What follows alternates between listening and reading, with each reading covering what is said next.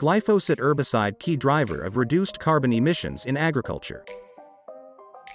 From our international news desk of Farming Portal, Agri Newsnet and Red de Noticias Agricolas we created this audiocast for today. In the early 1990s, tillage was the leading form of weed control, with minimum, zero tillage management practices incapable of long-term continuation. Presently, weed control through tillage has virtually disappeared as cropland management systems have transitioned largely to continuous cropping, with zero to minimal soil disturbance. Research was undertaken to examine what was driving this land management transition.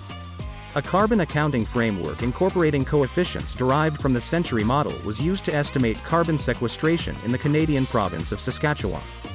The results quantify the transition from farmland being a net carbon emitter to being a net carbon sequestered over the past 30 years.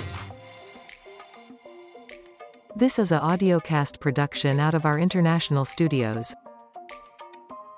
This evidence confirms the correlation between genetically modified, herbicide-tolerant crops and glyphosate use as a driver of the increased soil carbon sequestration.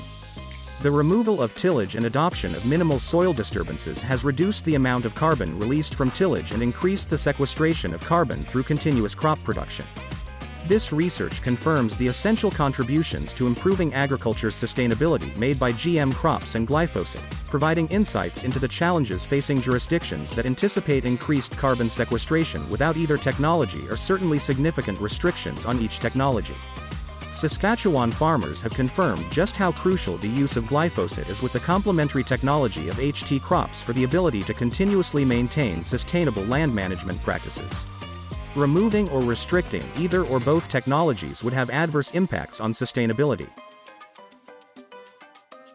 This was a audiocast from the news desk of CRA Media International in Rome, Italy.